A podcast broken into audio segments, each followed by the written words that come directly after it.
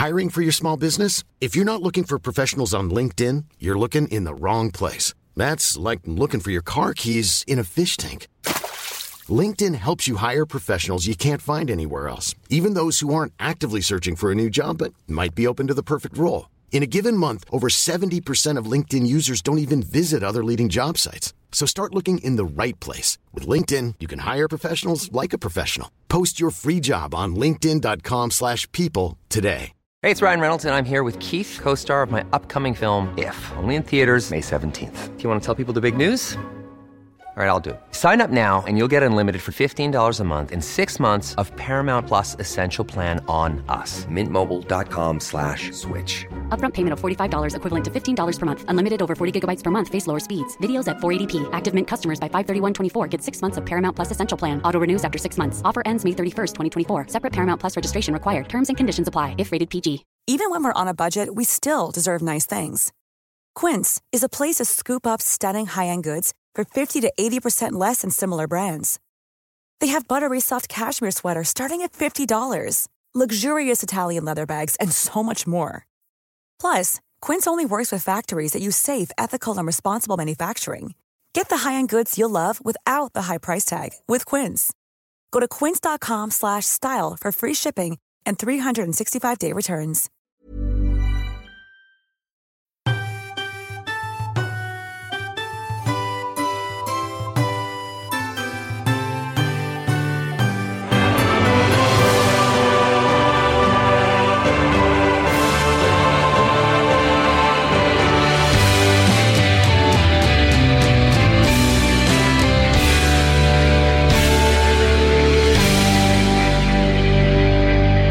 Willy Willy, Harry's T, Harry, Dick, John, Harry, 3. 1, 2, 3, Ned's, Richard, 2, Henry's, 4, 5, 6, N, who, Ed was 4, 5, Dick the Bad, Harry's, Twain, and Ned the Lad. Mary, Bessie, James, Yvain, Charlie, Charlie, James again.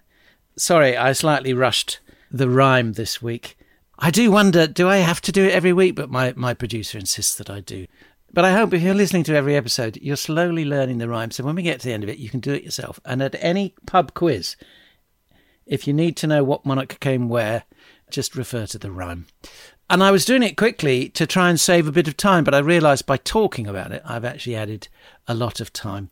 But hopefully, this episode won't be too long. Not as long as Charles II last week, where there was so much to talk about, because we're on to James II, and his reign only actually lasted three years. So most of the run up to that pretty much covers the same ground as well, Oliver Cromwell and his brother, Charles II. But it does bring in this huge moment in history where James is deposed and replaced by a Dutch monarch. It's one of those occasions where the monarchy sort of flips and we have to invite in foreigners to make it work. So James was born in 1633 and he died in 1701. 68 years old by my calculations. So he was one of our longer lived monarchs. But as I've pointed out, one of the interesting things of that, that even though he was 68 years old, he was only on the throne for three years. And that wasn't in his late 60s, it was when he was in his 50s because of this deposition. And he was lucky to be dethroned, but still hang on to his head. So, obviously, like his big brother Charles II, his father was Charles I, and his mother was the French Queen Henrietta Maria. And at his baptism, there were quite a lot of people present who would play a very big part in his later life. One of his sponsors was Frederick Henry, Prince of Orange. Now, James was to grow up to spend a third of his life in exile. He was exiled twice once as a young man during the British Civil Wars, and later on again after he's deposed, by his nephew and son in law, William of Orange, who were both the same person. It was one of those slightly incestuous marriages. Sir James is a classic Duke of York, the second son. Charles, his older brother, is obviously the heir to the throne and he becomes Charles II. James is one of these royal princes who is never expected to take the throne. Consequently, his early life is not as well recorded as Charles's. James didn't have a particularly rigorous education, but at the age of three, he was appointed Lord High Admiral. Um, the position was initially honorary, but after the Restoration, obviously when he was quite a lot older, he did essentially take charge of the Navy. But yes, he was put in charge of the Navy when he was only three. I'm going to send my battleship to attack your battleship. Pew, pew, pew. Yeah, I sunk it. He didn't seem to do anything particularly significant as a young man until the Civil Wars kicked off, where he joined his father first at Nottingham and then later at the Battle of Edge Hill when he was only 11 years old. And he and his brother Charles came close to being captured by parliamentarian forces. And that incident is often portrayed in sort of romantic versions of the civil wars of these two young princes hiding out on the battlefield trying to be captured by Cromwell's rough, tough soldiers. And after that, James stayed with his father in Oxford, where Charles I had set up his royal court away from London. And young Prince Charles, meanwhile, takes charge of the royalist armies in the west. But he's driven ever further westwards and eventually has to flee the country from Cornwall. And it was while James was in Oxford with his father that he attended the House of Lords in 1644 at the age of 11. Yeah, I'm going to block your deportation bill to Rwanda. Pew, pew. And he stayed in Oxford for a couple of years. Now, I say he did a bit of extra studying. It seems, on the whole, he was a fairly reluctant scholar and like his brother Charles, he preferred the outdoor pursuits to studying. In 1646, Oxford surrendered to the parliamentarians. James was captured and taken to London, where his own servants were dismissed from his service. And there's a famous quote about the number of staff he had to get rid of. They all had to go, not so much as excepting a dwarf whom His Royal Highness was desirous to have retained with him. And James, with his sister Mary and his younger brother Henry, was placed in the guardianship of the Earl of Northumberland at St James's Palace. From there, he was allowed to visit his father, the captive King Charles I, who told him that he needed to be loyal to his older brother Charles. Um, I suppose there was always this this fear that some member of the family might break ranks and go over to the parliamentarian side and say, "Look, I'll I'll become king if you tell me exactly what you want me to do." But King Charles worked with this guy called Colonel Joseph Bampfylde to work out a clever escape plot for James. And the colonel advised James to pretend to be playing hide and seek in the grounds with his brother and his sister. And when charging around looking for a hiding place, he could slip out of the palace into St James's Park, where the colonel was waiting for him to whisk him away to a house near London Bridge, where Bampfylde's fiancée, Anne Murray, was ready with girls' clothes, which had been specially made for James to wear. And then they smuggled him down along the Thames to where there was a boat waiting in the docks at Tilbury. And from there he was taken to Holland, where in The Hague he met up with his sister Mary, who had married William, the Prince of Orange. William was essentially the ruler of the Dutch Republic, the ruler of Holland. And as you can tell from his title, he's by no means an absolute monarch like King Louis XIV is in France, and like the Stuart monarchs are always trying to be back home. He rules very much alongside a powerful parliament. So, as I say, James's sister Mary had married William of Orange, but try not to get confused.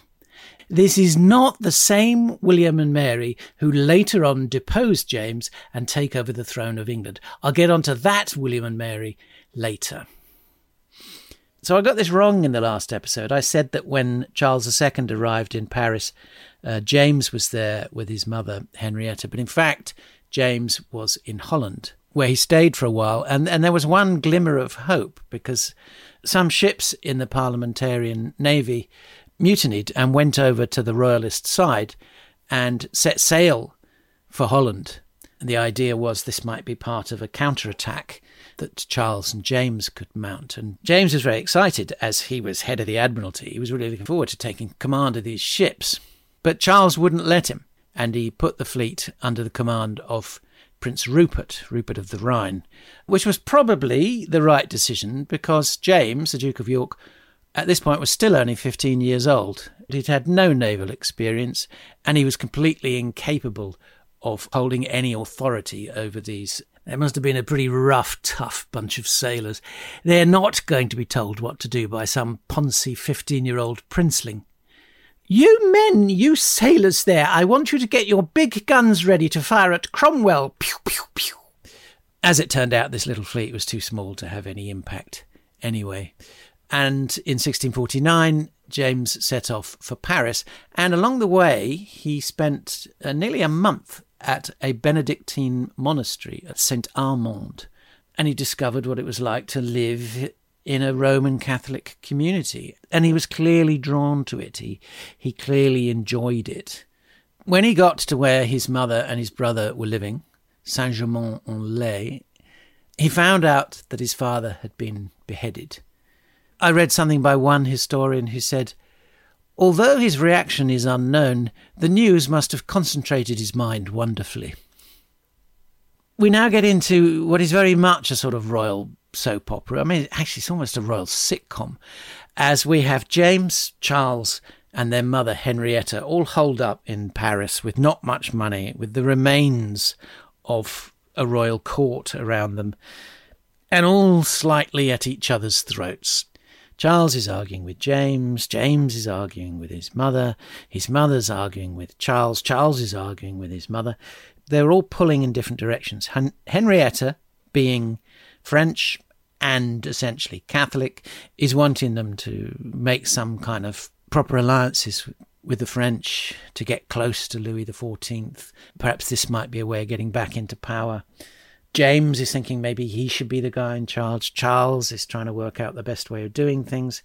James joins the French army. He seems to have enjoyed being an officer. He seems to have been a pretty efficient soldier. And actually, in some ways, this is part of his life where he's kind of enjoying himself. He's taken a bit of agency. He and Charles spend a lot of time moving around moving somewhere where somebody might offer them a bit more money. They go to Jersey quite a lot because Jersey is one of these islands off the coast of France that the English still rule over. And they are still loyal to Charles. They never went over to the parliamentarian side. Charles is thinking of using this possibly as a power base and leaving his mother behind.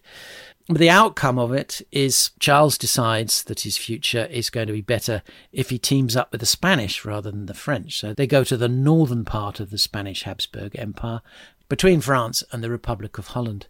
So James has to leave the French army and he now joins the Spanish army as an officer. And one of the other reasons for, for joining the army is to learn something of military matters, which he felt would be important if Charles ever regains the throne to have uh, his brother at his side who kind of knows a bit about the military and a bit about politics. But in the end, he seemed to be a lot more interested and a lot better at being a soldier than being a politician or indeed a king.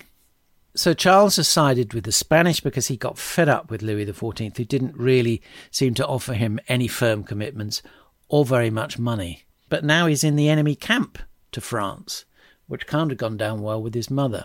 And it's at this point that Cromwell brings an army across the Channel and attacks Dunkirk, the strategic port in the Spanish Netherlands. And the French come to the aid of Cromwell, and James is one of the leaders of the Spanish force that is sent to attack them. So he's now attacking his comrades in the French army uh, at this battle known as the Battle of the Dunes. Suffice to say, James and the Spanish are beaten and they fled. This is early 1660, and the prospects of James and Charles are not looking great. James is offered the post of High Admiral of the Spanish Navy, and this will mean he is actually, for the first time, properly in charge of a big naval force, and he is just about to sign on when Oliver Cromwell dies, and the parliamentarian rule in England falls apart. So James doesn't end up becoming Lord High Admiral of the Spanish Navy. He ends up being properly Lord High Admiral of the English Navy. Because the English Parliament cannot work out a way of going forward that doesn't involve a strong man in charge that people will accept. And so they invite Charles back from his exile to retake the throne. And Charles and James set sail from Holland. So James's first exile is over. And now, at this point, James obviously is still not expecting to become king. And perhaps he just thinks he can do whatever he likes. But um, like his brother Charles, he was very fond of the ladies. And his story is a little bit like Edward IV. Similarly, a ladies' man. That's a horrible euphemism, isn't it? But uh, Edward IV was well, I'll use the term that Earl Spencer used last week, and if a posh dude like him can use it, then I will too. They were both serial shaggers, and Edward IV was trying to sleep with this commoner, Elizabeth Woodville, and she said she would only sleep with him if he married her. And he did, which scandalised everyone. The same thing happened with James. Charles's chief minister was this guy called Edward Hyde. His daughter was called Anne Hyde, a famous beauty. James was desperate to go to bed with her. She said, Only if you marry me. And he did, which scandalized society and the country. Nobody liked the idea of a royal prince marrying a commoner. They wanted a nice posh Disney wedding with a prince and a princess. But no, he married Anne Hyde. And everybody was saying to her, including Anne's father, Don't do it. No good will come of it. And they're saying to James, Look, you made this promise to her before you slept with her. You don't have to stick to it. I don't think it's a good idea you're getting married. But they did um, in 1660 in London. And it was very much a shotgun wedding. Their first child, Charles, was born less than two months later. He unfortunately died in infancy, as did another five children. Only two daughters survived Mary and Anne both of whom were going to go on to be Queens of England. And he seems to have been a devoted father. Samuel Pepys wrote that he was very fond of his children, which is not a given in royal households. And Samuel Pepys, sort of slightly surprised, said he lived like an ordinary private father of a child. And James seemed to be very much in love with Anne Hyde, but that didn't mean that he was any more faithful to her than uh, his brother Charles was to his queen. And Charles himself said to a French ambassador in 1677, I do not believe there are two men who love women more than you and I do, but my brother, devout as he is, loves them still more. Samuel Pepys was famously very candid in his diaries, and he wrote the more salacious passages in his own code. But he described James as the most unguarded ogler of his time. Now, some people are quite rude about James's mistresses, about their looks, but I won't go into that. I'm not going to taint this historical essay with the intrusion of the male gaze. But James, when he wasn't chasing women, was chasing foxes. He seemed to go fox hunting two or three times a week. He had large stables for his horses and kennels for his hounds.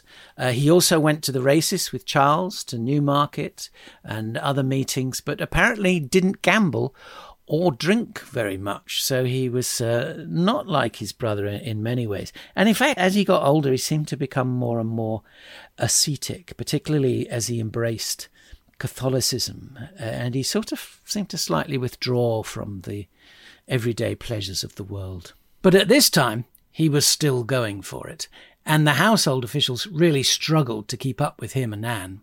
They, like Charles, ran a very lavish household. Anne and her father had been in exile on the continent, uh, just the same as James. And James and Anne They'd both, you know, they'd both been through this period where they didn't really have any money. They were living hand to mouth in Paris. And so they now seemed hell bent on spending lots of money and living as lavish a lifestyle as they could get away with. So he's in charge of the navy during his brother Charles's reign. So he plays a big part in the Second Anglo-Dutch War. Uh, Cromwell had started the First Anglo-Dutch War. Charles started the second one. It's essentially a trade war. But one of the things that led to this war breaking out was a fight between the English and the Dutch for control of the slave trade from West Africa. The Dutch had these strategic ports there where they'd built forts to keep the local army in. And essentially, they had martial law in West Africa. And this was to control the trade in what they saw as valuable commodities gold, silver, and people, African slaves. And this English company had been set up called the Royal African Company. And they and the British Navy attacked these Dutch outposts and managed to take them over. And the Royal African Company really dominated the slave trade between Africa and the Caribbean on the other side of the Atlantic. And many of these slaves were branded on the chest with the letters DY for Duke of York, because he was the governor of the RAC. And the RAC shipped more slaves, men, women, and children, to the Americas than any other single institution during the entire period of the transatlantic slave trade. James was also granted colonial rights on the American mainland, and this whole territory in the northeast was rebranded as New England. And a, a key part of this was when um, a British fleet under the command of Robert Nicolls captured this Dutch territory of New Amsterdam and renamed it New York in honour of James, the Duke of York. And he became the first ruler of the colony. So that's why New York is called New York. And if you've never wondered why New Jersey is called New Jersey, it's after the island of Jersey where James and Charles spent time in exile. The Dutch governor of New Amsterdam, who was ousted by Nicolls, was called Peter Stuyvesant, a name which is now probably best remembered as a brand of cigarettes. And funnily enough, among Colonel Nicolls' parties were the Duke of Marlborough, Earl Chesterfield, Sir Robert Dunhill, Admiral Benson and Captain Hedges, and Lord Players Number Six. Actually, that was all entirely untrue, in case you couldn't tell. So the English now had this huge part of America. So that was one of the more successful undertakings of the British Navy.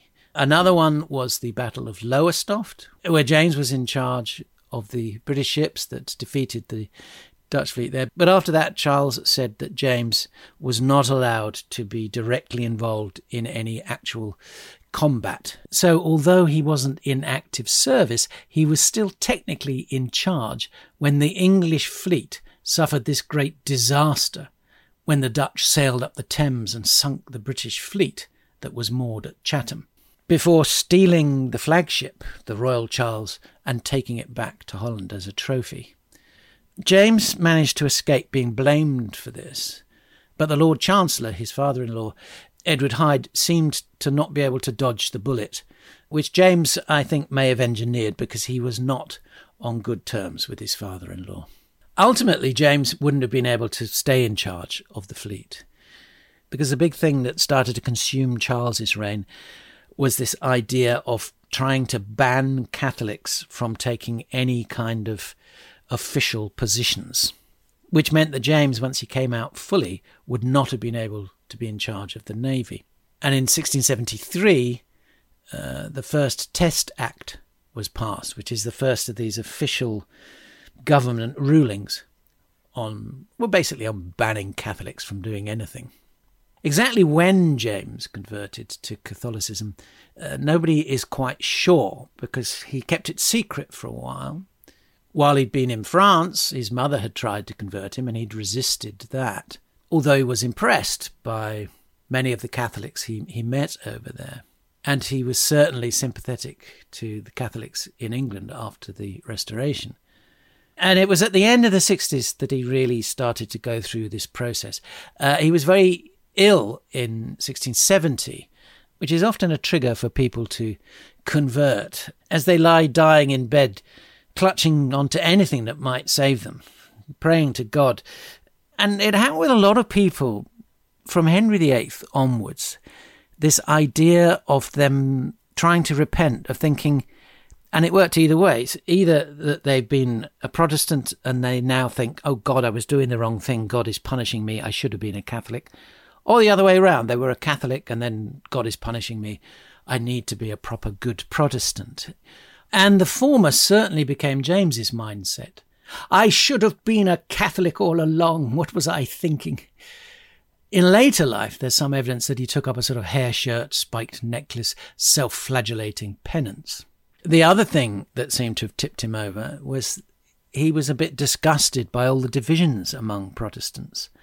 We've seen how, after the execution of Charles I, there's this explosion of different Protestant sects, different ways of being a Protestant, whether you're a Presbyterian or a Baptist, an Anabaptist, an Anglican, a Puritan, a Leveller, a Digger, a Millenarian. And James looked at this and thought, well, the Protestants can't really decide how their religion works, but on the Catholic side, there is only one way. Catholicism is one thing. Protestantism seemed to be many. And that seemed to make sense to James. It seemed to be a more ordered, orderly system. He was quite a dull man, perhaps dull witted as well. He didn't like complexity, he liked things to be simple. He wrote some memoirs which are deathly, deathly dull. And his accounts of being in charge of the Navy it's just sort of lists. There's nothing personal seems to come through. But anyway, it was by the mid 1670s that, that James was really fully committed to being a Catholic. Nevertheless, he did rather reluctantly allow King Charles II to arrange for his daughter Mary to marry the Protestant Prince William III of Orange. This is where it's complicated. I said earlier I'd try and explain about William and Mary. Much easier to do with a family tree, so maybe take a look at one. But it goes something like this We have these three siblings Charles II, his sister Mary, and their younger brother, James. Charles II has no rightful heirs. Sister Mary marries William II, Prince of Orange, and they have a son, William III, Prince of Orange. Meanwhile, James and Anne have a daughter, Mary. That daughter, Mary, marries her cousin, William III. So they are very, very closely related. And they also share the names of William's parents. So it's a tricky one to fully get your head around.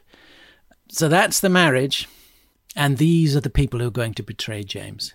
His own daughter, Mary, and his son in law, who is also his nephew, William. So we looked in the last episode at how this fake priest, Titus Oates, created this great conspiracy, claimed there was a popish plot to kill Charles and put James on the throne. And this created a wave of anti Catholic hysteria, which, which possessed the whole nation and encouraged Parliament to try and push through another of these exclusion bills. Charles tried to stop that happening by dissolving Parliament, and t- twice after that, the same thing happened. He'd put Parliament back in place, they'd try and bring in an exclusion bill, Charles would have to shut them down. And this was the birth of the two party system in politics. There were the Whigs, the Liberals, the more rebellious types who supported the bill, and there were the Tories, the more conservative types who opposed it. It didn't help James that it was around about this time that he announced that he was a Catholic, because the king, Charles II, had no legitimate children of his own. He had enough illegitimate children to start his own football team, but no legitimate children. James was exiled for a while in Brussels, but when a rumour went round that Charles was seriously ill, he came rushing back, thinking he might take over the throne. Uh, but Charles wasn't as ill as everyone said. And instead of re exiling James, he sent him up to Scotland and put him in charge up there. He wasn't hugely popular in Scotland. He wasn't hugely popular in England. Um, he did come back to England um, and got caught up in this thing called the Rye House plot that we looked at in the last episode, an attempt to assassinate Charles and James on their way back from Newmarket races. But when Newmarket burnt down, they left Newmarket early and avoided the whole thing. This restored a bit of James's popularity and allowed him to stay on at court. Charles died in middle age in 1685, and James came to the throne. There seemed to be a certain amount of cheering in London, and the crowning ceremony went off peacefully, although there was a moment that uh, some people felt was an omen when the crown slipped on the new king's head. Anyone who watched the coronation of King Charles can't help to have been caught up in the nail biting moment where the Archbishop of Canterbury is trying to get the crown to sit comfortably on Charles's head because the last thing anyone wants is for it to wobble or slip off. Um, in the end, the Archbishop almost nailed it to Charles's head. Um, they didn't want a repeat of what had happened when James came to the throne. But although the actual coronation went off without incident, soon after there were two dangerous rebellions. The first in Scotland, where Archibald Campbell, the Earl of Argyll, uh, tried to raise a rebellion there. And then also in the West Country, where James Scott, the Duke of Monmouth, had come over trying to raise an English army. Now, James Scott, the Duke of Monmouth, was the eldest son of Charles II, but he was the illegitimate one. We saw how Charles ennobled most of his illegitimate children. And James was a fairly popular figure, but um, it turned out that he was not as popular as he thought. And neither was Argyll, who only managed to raise an army of 2,500 men, who were easily suppressed by James's troops. Argyll was captured, taken to Edinburgh, and executed without trial. Monmouth, meanwhile, had brought his small army over and set up camp at Lyme Regis in the West Country. But James managed to get Parliament to agree to raising some money to send a proper army to defeat Monmouth, which they did at the Battle of Sedgemoor. And Monmouth himself, poor illegitimate James, was taken to London and executed by a pretty ham fisted executioner who took something like seven or eight blows to get his head off. And in response to this rebellion, James sent the famous Judge George Jeffreys to the West Country to deal with the rebels in a series of court cases known as the Bloody Assizes. Um, he was seen as being extremely ruthless and unforgiving, and it didn't actually go down that well. I mean, there had been some popular support for the Duke of Monmouth. James is not sitting that comfortably on the throne, so even though he's beaten these rebellions, uh, it, people aren't fully behind him. Particularly as on the back of this, he tried to enlarge the army and make it a permanent thing, which uh, the English traditionally have never liked. And there was continuing unrest. James tried to suppress anybody who appeared to be anti-Catholic. I mean, the thing with James was he was pro-Catholic, but but he wasn't anti-Protestant. He was reasonably uh, liberal in his views, and and really was trying to promote freedom of worship, sort of saying, well, anybody can worship God however they want, including Catholics. But in Scotland, there were riots there where people thought he was trying to turn them all Catholic. There were various court cases back in England which James lost, and he was losing support all round. He may have held on to power if he hadn't had a son. Now, his first wife, Anne Hyde, had died, and he married an Italian noblewoman, Mary of Modena, who was seen very much as being a Catholic, a Catholic interloper. Italy is the home of the Pope, so this is very much seen as another attempt by James to turn the country Catholic. And when they have a son, James, if only these monarchs wouldn't keep calling their children the same name as themselves. But anyway, they have this son, James, and now everybody is saying, oh my God, this is the birth of a Catholic dynasty. We're all going to end up Catholic again. And there's another conspiracy theory doing the rounds that Mary of Modena hadn't been pregnant at all and the baby wasn't even James's. It was some commoner's baby smuggled into the royal bedchamber in a bed warming pan. So these are crazy times, and it's at this point that the lords get together and start properly plotting against James.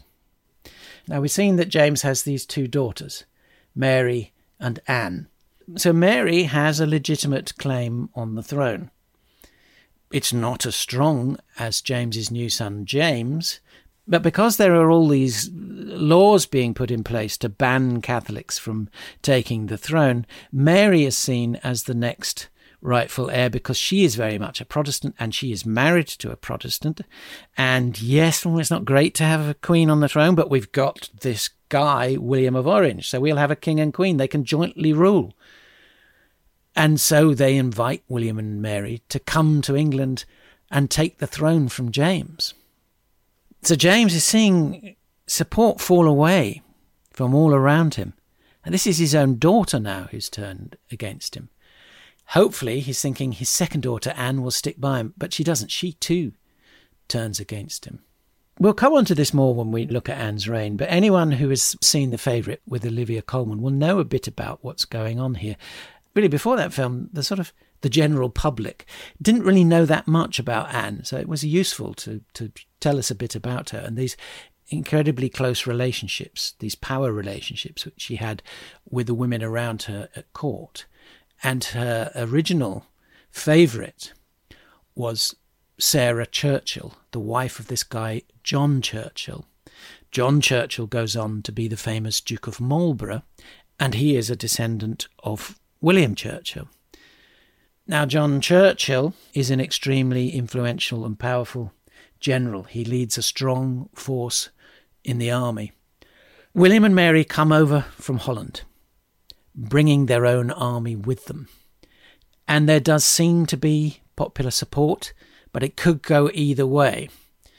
And as the forces are getting ready to join in battle, John Churchill switches sides. He deserts James and goes over to William's side. He takes his wife, Sarah Churchill, along with him, obviously, and Anne, who is very close to Sarah, supports them. This is the final blow to James. He turns down battle with William and hands himself over to him. He is deposed, and William and Mary take the throne.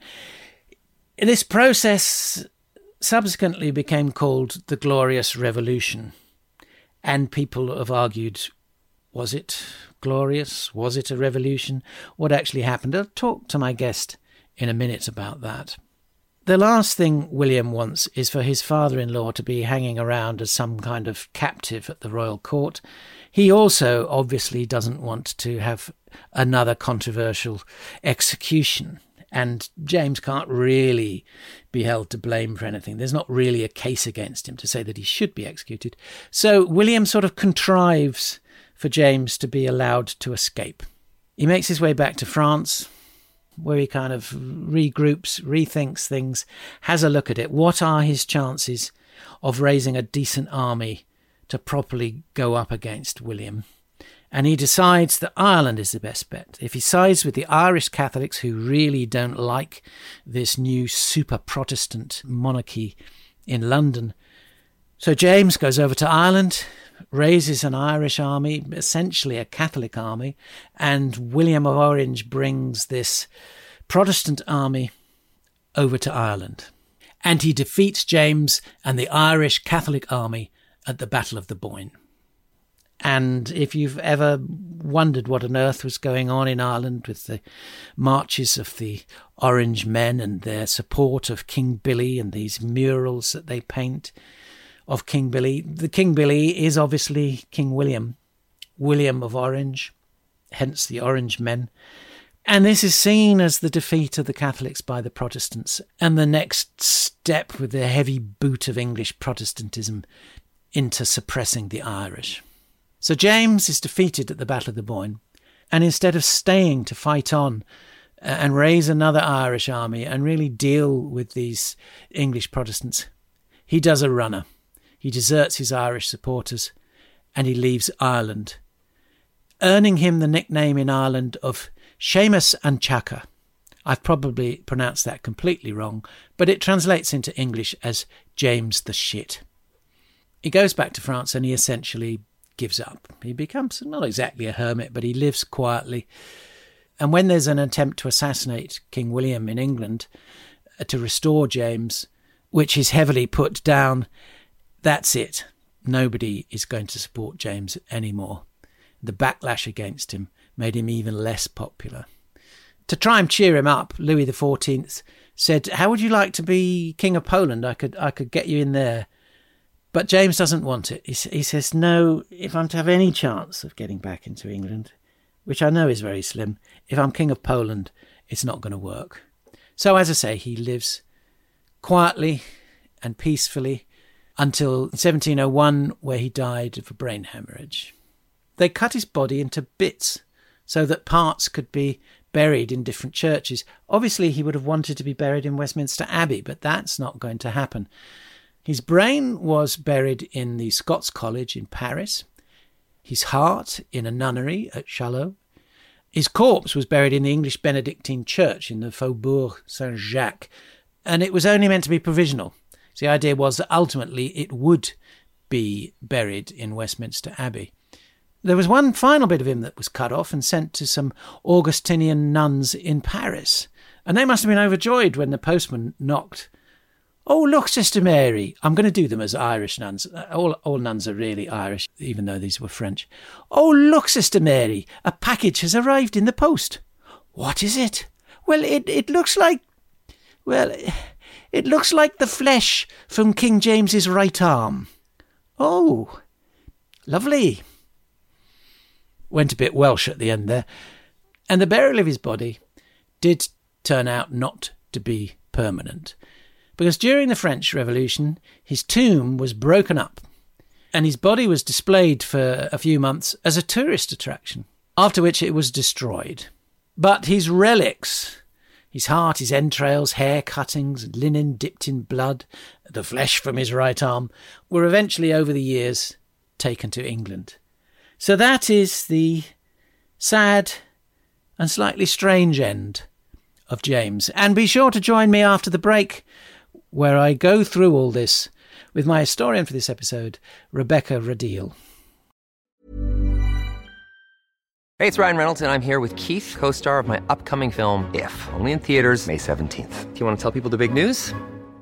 All right, I'll do it. Sign up now and you'll get unlimited for $15 a month in six months of Paramount Plus Essential Plan on us. Mintmobile.com slash switch. Upfront payment of $45 equivalent to $15 per month. Unlimited over 40 gigabytes per month. Face lower speeds. Videos at 480p. Active Mint customers by 531.24 get six months of Paramount Plus Essential Plan. Auto renews after six months. Offer ends May 31st, 2024. Separate Paramount Plus registration required. Terms and conditions apply if rated PG. Hiring for your small business? If you're not looking for professionals on LinkedIn, you're looking in the wrong place. That's like looking for your car keys in a fish tank.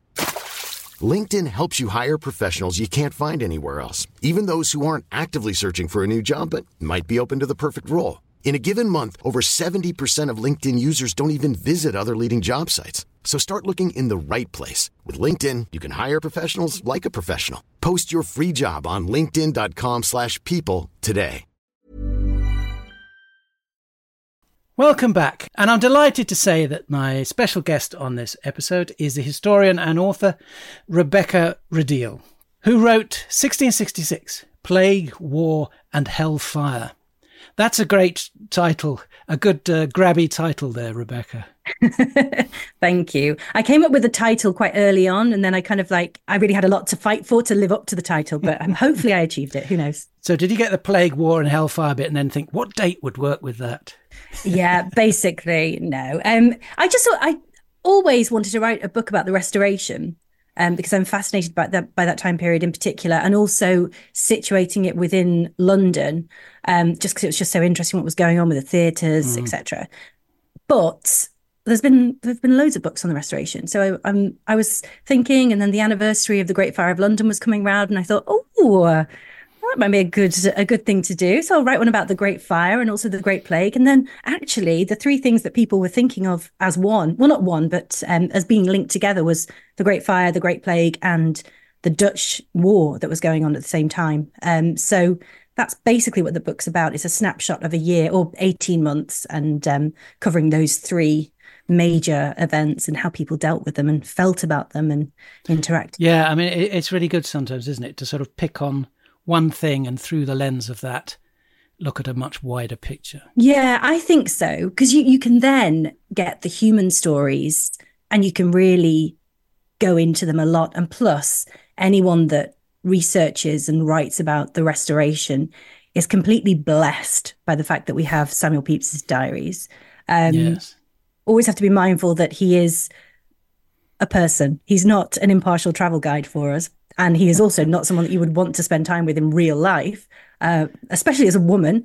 But he um, he's it's invaluable. Yeah, I mean, it, it's an interesting one, that isn't it? You know, would you sit down and write a history of, of the early 21st century based entirely on, say, I don't know, the, the diaries of Boris Johnson or something? you would like to think not, but imagine, oh my gosh, imagine if something happened and they were the only things left. No.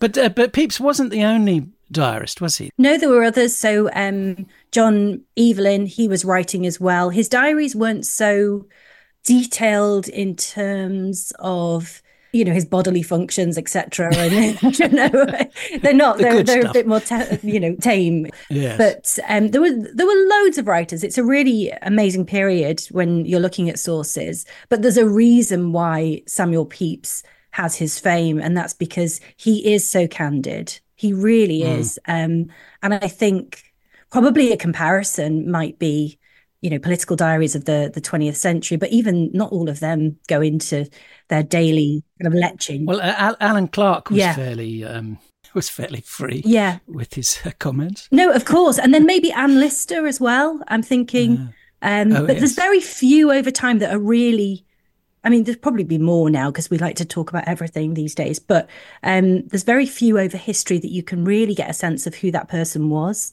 um, mm. through their work and their daily diary. And uh, you can use him. He's great because he's kind of like a Rosetta Stone in a way because you can find things there and then link them with other source material. Yeah. And and Pepys did live through very interesting times, very eventful times. I mean, I haven't really talked about the plague and the fire yet in this episode because I wanted to discuss it with you as it's central to your book on 1666. But Pepys wrote very vividly about it all, didn't he? And, and the one thing I suppose that everyone kind of latches onto is that he buried his favourite huge wheel of cheese in his back garden so it wouldn't be destroyed. It was so valuable. But Daniel Defoe also wrote about all this, didn't he, in his Journal of the Plague Year? That was written um, much later because he was actually only five when the plague took place. Yeah. Now, I've got a few memories, I think, from when I'm five, but I don't actually know whether they're just because I've looked at a photograph and then it's become a, a false memory in my head. I don't know. Yes. But so, how reliable is that book considered as a as a record? I think there's a lot of use with that record. I think there's lots of information there that he would have collected from his contemporaries. Um, there's evidence to suggest that lots of it was told to him by his uncle, who obviously would have been older during the Great Plague. Mm. He's clearly drawn from the bills of mortality to tell the story and tell it, you know, give us the the the death count. It's it's Daniel Defoe, so some things are exaggerated for the readers. I mean, that's what he did in mm. all his work. And there are certain aspects that you think, well, was that really as it as it seems? So he talks, for example, about um, seeing bodies being um, thrown into the earth, um, and from the evidence we see in pictures and also archaeological evidence recently, we know that they were placed into the earth with much more care. But whether that was the case in every burial pit, I don't know. But mm. I, I think with every source, treat it with care, especially so because it's fiction. But then fiction sometimes has more to offer than than factual documents when it comes to the human story of um, big events as well. And, and how many people do they now think actually died in London in the play? We think it's probably around 100,000. The wow. yeah, which proportionally is huge. The population of London, we think at that time was around 500,000 and mm. a significant portion of that fled. So it's it, you know, I hit rate 1 in 3 perhaps. But then you have to think that's just one in three people who died, mm. everyone who remained behind would have been affected in one way or another, whether that was your family member dying, your neighbor, whatever. Mm. I think we can actually imagine, get a sense of the kind of grief and trauma that they might have experienced because we've had a, a pandemic recently. But even so, not on that scale. No, that would have had to kill, what, about a million and a half people in London to be of a similar impact, wouldn't it? Yeah, yeah. And yeah. and there were all these reports of London at the time becoming a sort of ghost town, in well, in more ways than one, of just everybody fearful, the streets empty, uh, and it being a sort of, well, you know, the descriptions very much look like something out of a a post-apocalypse movie. yeah, they do. They do. And this again, this is where you get information from Pepys, which is really interesting. He talks about grass growing on and on the mm. the roads and streets, which obviously was significant because that was not something that they would ordinarily see. There was an anecdote in his diary about how a pocket of the I can't remember now whether it was the Royal Society, but it was a, a small little club anyway that they'd continued throughout the plague sneakily to um, frequent a coffee house um, hidden away. so breaking all the COVID regulations, partying in a coffee house. How dare they? and did any of them survive? well, yes, they well they did to tell the tale. Whether they whether they were super spreaders and passed it on to others, though, I don't know. oh.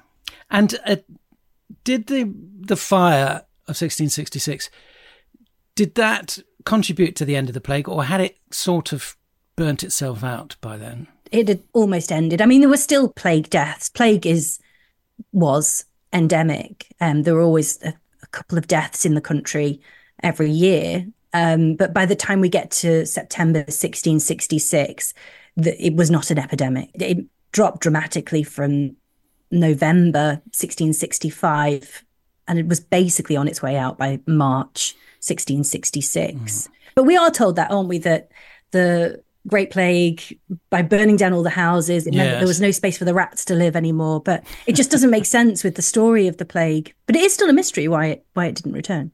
But whatever the case, I guess people must have thought, "Oh God, we really don't need this. What next?" I it, it felt a bit like after the height of the COVID pandemic, when the last thing the world needed was for Putin to invade the Ukraine. I wrote this book in 2015, 2016. Right. And I wrote it bef- obviously before the pandemic. And during the pandemic, it really did make me rethink the sources. Not necessarily, I don't mm. know necessarily whether any of my arguments would have changed, but I certainly had much more empathy for the people that I was writing about.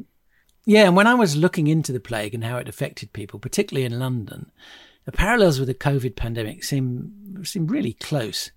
People didn't know how to deal with it. The government was all at sea. They tried a form of lockdown, quarantine. Uh, I mean, at least when COVID hit, we had a much better understanding of science and medicine, didn't we? And we were able to, I mean, extraordinarily quickly create effective vaccines. And preventative measures for the plague back in 1666 really look like they did more harm than good. And you do realize how lucky we are in the West to largely be immune to these massive upsets. There's one um, amazing source from the Great Plague of 1665 6. It's written by a man called Thomas Clarke, and he was quarantined with his family. And he writes about his experiences of losing his, I can't remember offhand how many children, but one child um, at least and he talks about how they were given a lock. And I can only assume that the lock was to keep the infected within the household in separate spaces to those that didn't have it. And he talks about the trauma of not being able to comfort your loved one. And I just thought, my goodness. I mean, we've all got COVID stories. We all know someone or some, mm-hmm. you know, a friend of a friend who either suffered with it very badly or sadly passed away. I, I certainly have myself and it really it did really make me think about that collective trauma that people must have been experiencing. And then london catches fire.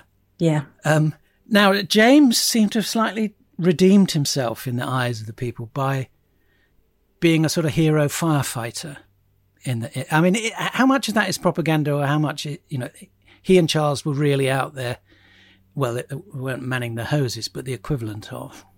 Yeah so it's so interesting because I think they were making the propaganda as they went. So yeah. the the firefighting was a propaganda campaign in itself. Um, they had to help obviously they had to help. The court had um, fled London during the Great Plague of 1665. First, it had gone to Salisbury, where it had actually spread the infection. Then it had gone to Oxford. The Duke of York, at, the time, who would later become James II, had travelled all around the country on a bit of a, a tour and then had joined the court in Oxford as well, where they'd had an amazing time. The main um, priority, according to many sources from the time that they were in Oxford, was not the plague, but it was the, the disease of love because they're all falling in love with each other's wives and mistresses and and all the rest of it. And it's just quite hilarious, but also yeah. Um, so there was, you know, there was a sense that obviously the king does need to flee. Like you, you're not going to put yourself at risk of catching the plague if you're the the ruler of a country. Mm.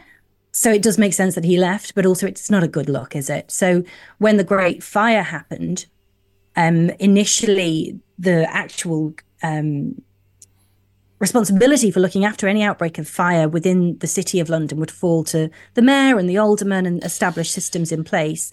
That kind of failed with Thomas Bloodworth. Well, he seems to have been useless. He said, "Oh, there's nothing to worry about. You know, it'll all be fine." I do have a little bit say? of sympathy for him, and not not a huge amount, but a tiny. He's not amount. like the mayor in Jaws. No, oh gosh, actually, maybe he was. I don't know, but I just feel like because because London was not a place where you would have a you would have a house and you could go in and the owner of the house would be there and you could say do you mind if we pull down your house it you know they would say no anyway but on top of that problem was the fact that the owners of most of the properties in London didn't live in them. It was all tenants. So tenants couldn't give the permission right. for houses to be pulled down to create fire breaks. So what do you do if you're the one that says, yes, let's pull down these houses? If the fire is not a great fire, it's just a little fire and you've done that, then, you know. But it worked in James's favour. It did. It did. He was cast in a very good kind of fiery light. He was put in charge when Bloodworth vacated the scene. He was placed in charge of combating the fire and he organized teams of men and boys, actually, some schoolboys, some from Westminster School, um, that were positioned at various points around the city of London to combat the spread. They were never going to have that much of an effect, um, but it did boost morale and it showed that mm. people were actually trying to prevent this fire from spreading. It obviously lasted for four, four and a half days um, before finally burning itself out. But it was it was a good PR move for James. It was a really good PR move for Charles as well. And they made sure that as soon as the London Gazette was back up and running, they got a really glowing write up in the um, the next edition. Overall, he was not that great at PR. And I mean, can you just go into that a bit of, of how the perception of him changed during his life and during his reign? And also, you know, what is the sort of the current consensus on James? I don't think, just to answer your last question first, I don't think there is a consensus hmm. because he's a difficult man to pin down. Some might think he he was insignificant in in many ways. He r- ruled for what three years. That's a really hmm. short time when you compare it to the rest of the reigns in the seventeenth century. But equally, he probably lived the longest out of most of the monarchs. So you know, he died at 67 and he lived through this huge, t- tumultuous chunk of the 17th century. He'd, he'd lived through civil wars. He'd lived in exile. He'd been um, part of the wars that were going on in the continent between France mm. and Spain. He'd had this incredibly busy life of combat, of not having much money, um, of being the second son, um, and all all of the stuff yes, that comes the, with that. The spare. The spare um, and and all of that. But I think in terms of his character, you can't help but compare him to Charles, his brother. Um, Charles was very. I actually, and I've said this before, I would never write it in a book because I, I don't always like it when people put psychology I know, but you can say what you like on this podcast. On podcast. A, it, I take a very cheap approach. but I, I do have my thoughts. I do think if he was around today, he might be on the sociopath spectrum. Charles. Oh, you think so? I oh, think Charles. Okay. Charles. Whereas James wasn't as good at reading people. He was hmm. very mm. stubborn. Um, once he'd made his mind up about something, he was going to do it, or he was going to try mm. to do it. Um, and I think that's a failing in a monarch. You can't be stubborn. I think the pragmatism that his brother Charles had um, ensured that monarchy was safe-ish for 25 years under Charles. It it would have helped James if he'd been a bit more pragmatic, but it just wasn't in his nature. Maybe in some ways he was he was like his father. He must have felt that he could push through that he could get away with it, that he that he had enough support. I mean, he obviously didn't, but he must have had that conviction. He must have done, but also we, we say conviction, but it also could be said to be faith. He had all of the fervor of a convert. He really did believe in what he was doing. He thought it was the right thing to do. He wanted to allow toleration for Catholics. As a consequence of that, there was toleration for other religious minorities. As some people have been very, very kind to James and said that, you know, he was really tolerant. I think that was only because it was the only way he could get the Catholic tolerance that he needed. Yeah, I think he did think he could push it through. And I think he was allowed in some ways to just do what he was doing. There, were there was obviously resistance, but for many people, he was old by 17th century standards. His brother had already died, and he was only mm-hmm. a couple of years um, older than than James. His heir had been brought up Church of England Anglican on purpose.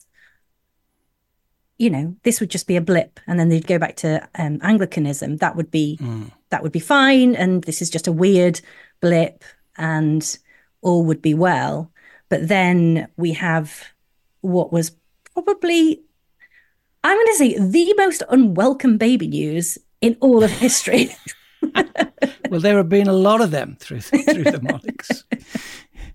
Yeah. Yes, and and that son James, he's called a pretender, but he really is the guy that had the biggest right to succeed. He is the heir now, so it's we've got primogeniture. Mm. It's it's the male that will will inherit, and he's going to be brought up as a Catholic. He's got a Catholic mom. He's got a Catholic dad. He's got a Catholic dad that wants to instill Catholicism because he he's got this idea that there's lots of Catholics just you know waiting to come out. They've been waiting there, but in reality, there's a really really small proportion of the population that are Catholics in England at this time and in Scotland.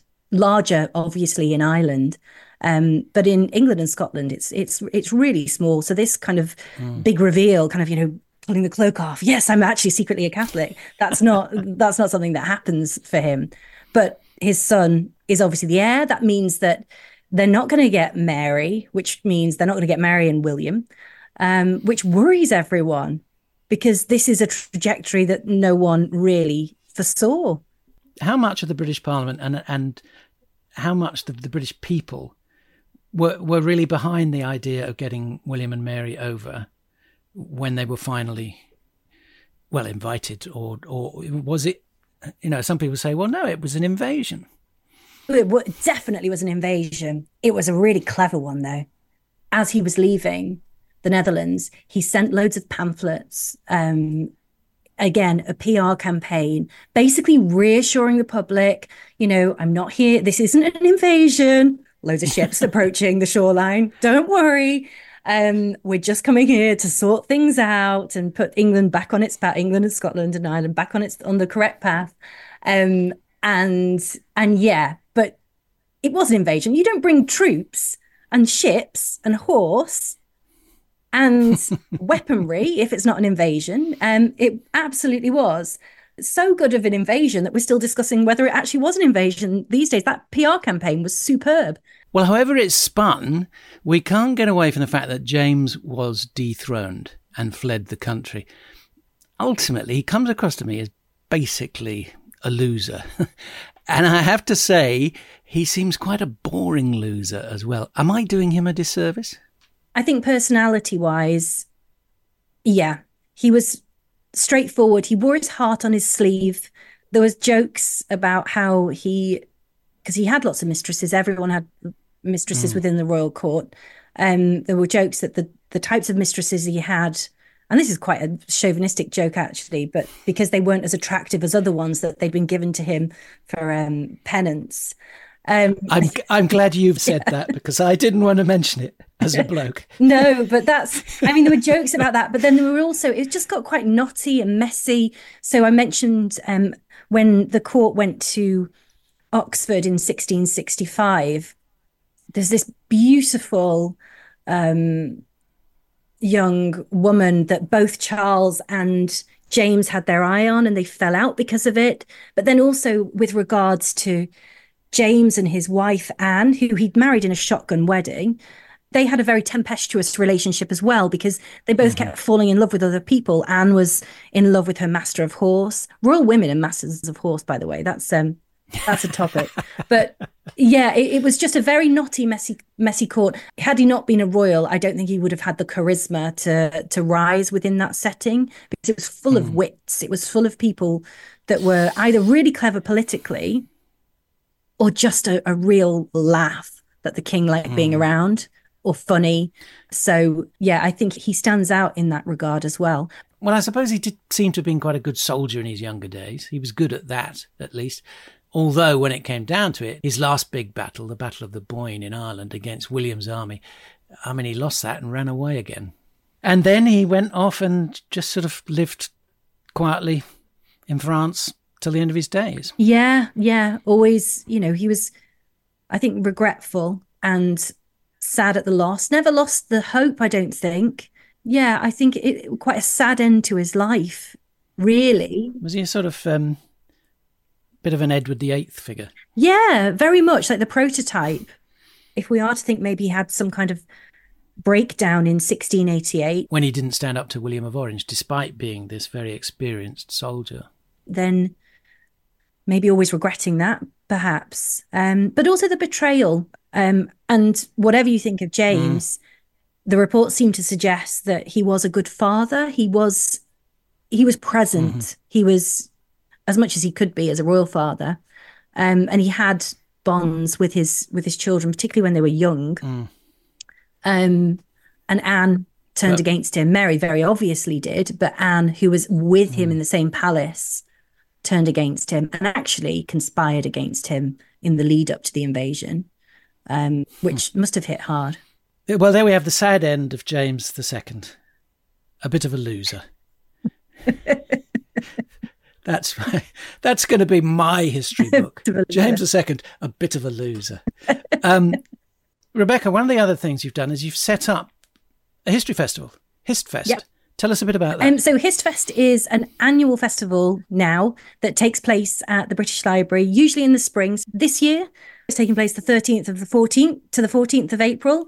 Um, if you're listening to this past that date, you can probably still watch the stuff on catch up somewhere, mm-hmm. TBC. And we also do standalone events throughout the year and run history courses as well.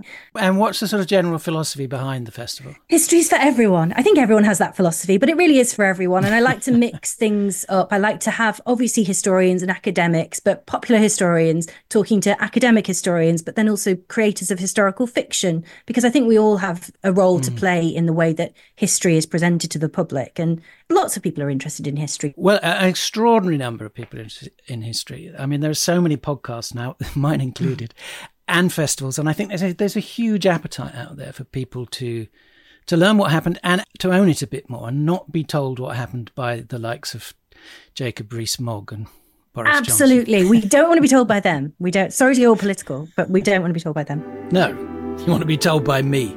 So, so that was Rebecca Rideal. Look out for HistFest, which takes place every spring in London. And if you want to dig deeper into the lives of Charles and James, then check out Rebecca's book, 1666 Plague, War, and Hellfire. In the next episode, we'll see what happens when James's daughter Mary takes the throne from him, alongside her husband William of Orange, in an episode of history that has become known as the Glorious Revolution. And I'll be asking the questions was it glorious? And was it a revolution?